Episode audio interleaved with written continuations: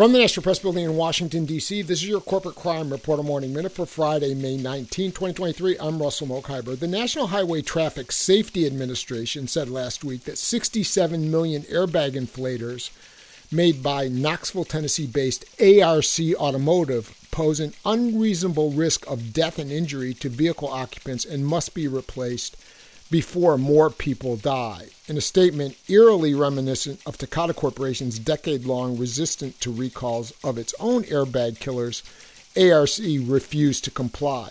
ARC appears to be following the Takata playbook, said Jerry Cox, who wrote a tell-all about how Takata and its carmaker customers manipulated federal regulators and courts to minimize the cost of replacing inflators that have killed 36 people and grievously injured several hundred others. For the Corporate Crime Reporter, I'm Russell Mokhyber.